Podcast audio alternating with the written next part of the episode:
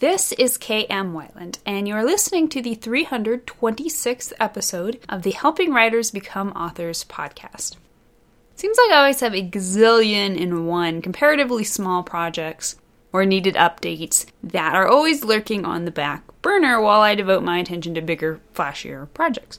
But my first goal for 2016 is to buckle down and spend January and February focusing exclusively on the 30 plus items on my to do list.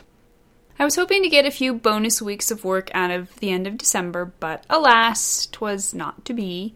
Between Storming's launch at the beginning of December, a wonderful whirlwind Christmas week with visiting family, internet problems, and unforeseen errands, I feel like I haven't had a normal day in a long time. And I dearly love normal days that end with me feeling productive because I checked all the expected to dos off my list.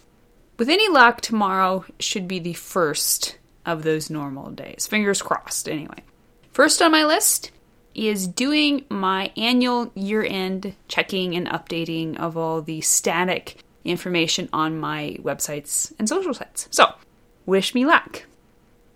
The latest post on my blog is five ways to make better writing resolutions in 2016. This year, take your writing resolutions beyond wishful maybes and make them happen. Here are five ways you can make better writing resolutions this year. To find the post, visit my site at helpingwritersbecomeauthors.com. And now I hope you enjoyed this week's podcast entitled Most Common Writing Mistakes, Part 47 ineffective setting descriptions. You can't write a good setting without a good description.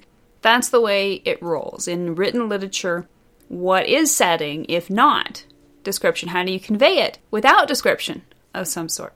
But for something so relatively intuitive, setting descriptions can end up being surprisingly tricky to detail effectively. For one thing, you have to be able to perfectly visualize the setting in your mind. Yay, Pinterest. For another, you have to be able to choose only the most pertinent details, and then, hardest of all, organize those details into some kind of coherency that will allow your readers to share your perfect visualization. And we won't even get into the fact that you first have to choose settings that are relevant, interesting, and thematically pertinent. Oh, and accurate. Today, let's examine each of these possible pitfalls and how they might be rendering your setting descriptions less effective than they could be.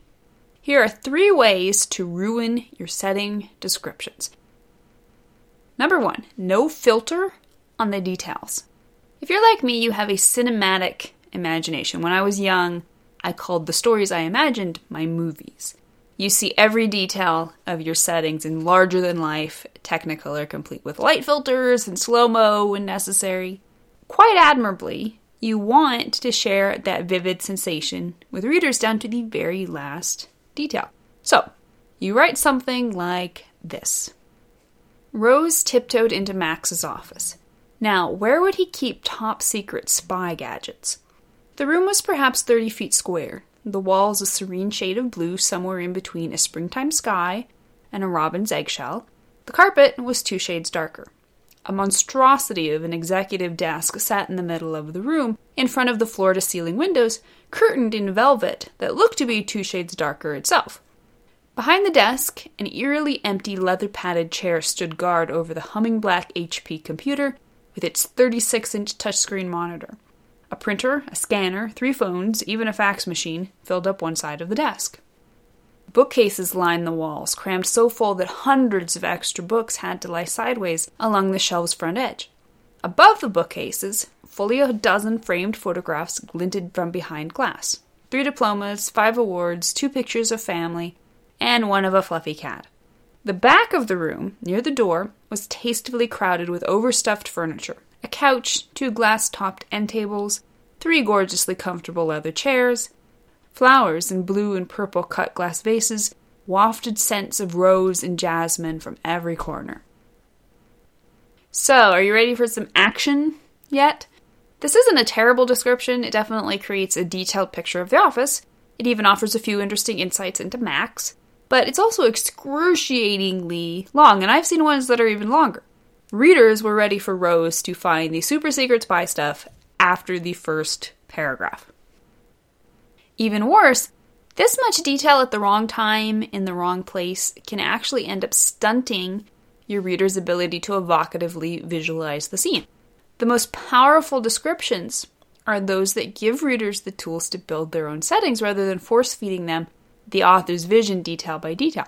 All you need are a few well placed telling details to help readers see the whole scene at a glance. Number two, no organization of details. Setting descriptions in a novel are all about spatial visualization.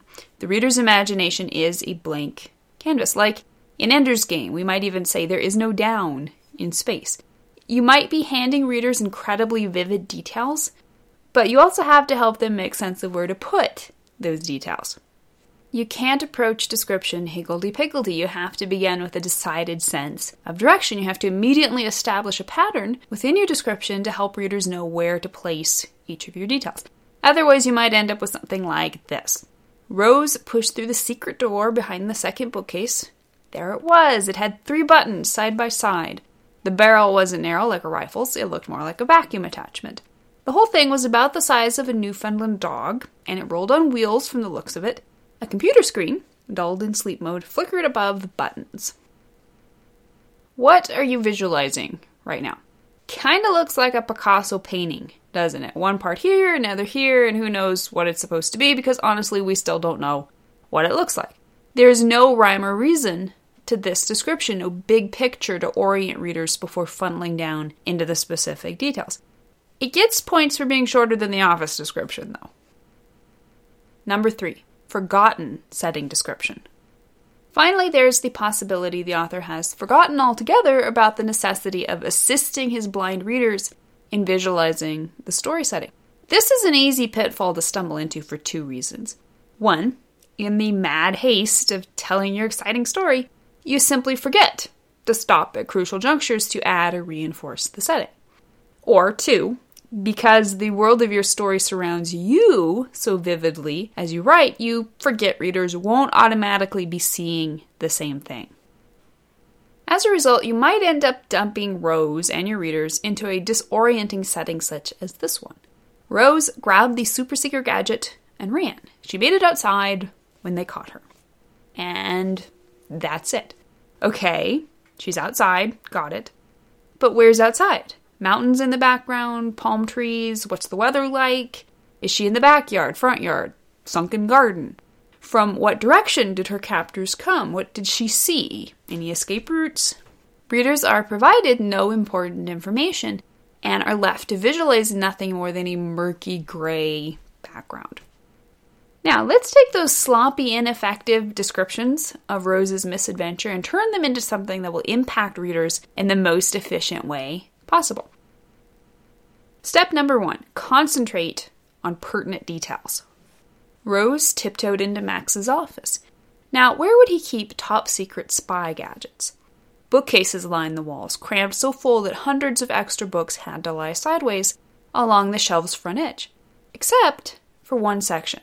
The middle section, next to the desk, was perfectly organized. Bingo. Step number two start with the big picture, then zoom in on details. She crossed the room and pushed through the secret door behind the second bookcase. Within was a tiny closet of a room lit with white LED spotlights. The room was empty except for the padded display pedestal in its center. Atop the pedestal sat a gray box the size of a Newfoundland dog. On top, a computer screen, dulled in sleep mode, flickered above a row of three red buttons. A gun like barrel protruded from the front, ending in a broad attachment almost like a vacuum cleaner's. Four wheels marked each corner of the base, perfect for a fast escape. Step 3 Never forget the setting. Rose grabbed the super secret gadget and ran. She left the office and raced down the hall to the back exit. Alarms triggered as she burst outside into the scented warmth of the Caribbean evening. Max's guards, dressed in black and carrying automatic weapons, stepped out from behind the palm trees that edged the garden. Hold it, a fabulous setting used well can set your story apart from the rest of your genre. Watch out for these three pitfalls of ineffective setting descriptions in your story. Nip them in the bud, and you'll be on your way to that coveted compliment of writing a setting that is a character in its own right. Thank you for listening to the Wordplay Podcast. To read a transcript of this episode, you can visit my website at helpingwritersbecomeauthors.com. And be sure to check back again next week.